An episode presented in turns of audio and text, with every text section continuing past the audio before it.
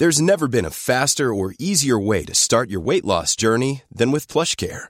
PlushCare accepts most insurance plans and gives you online access to board-certified physicians who can prescribe FDA-approved weight loss medications like Wegovy and Zepbound for those who qualify. Take charge of your health and speak with a board-certified physician about a weight loss plan that's right for you.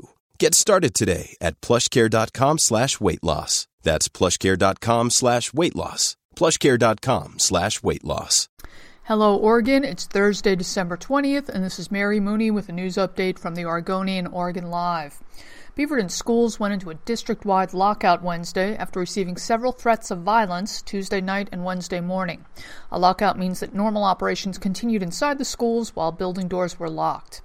The lockout was in effect all day.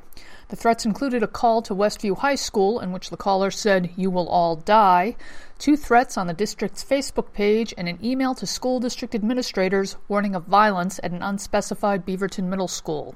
The email was sent through a server system designed to hide the identity of the sender. It's not clear why the Beaverton School District was targeted, but an investigation is ongoing and the FBI is assisting.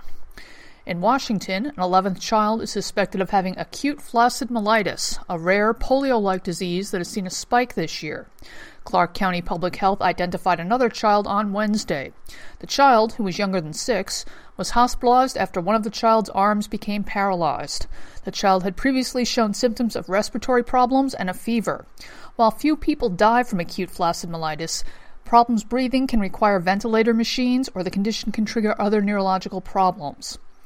And finally, a new report says that while Portland built thousands of apartments in 2017, helping slow rent increases, housing still remains out of reach for many in the city.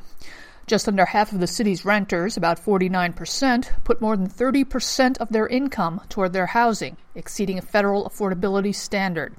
And 27% devote half or more of their income to paying rent. For these and more news stories, pick up today's copy of The Oregonian or head to OregonLive.com.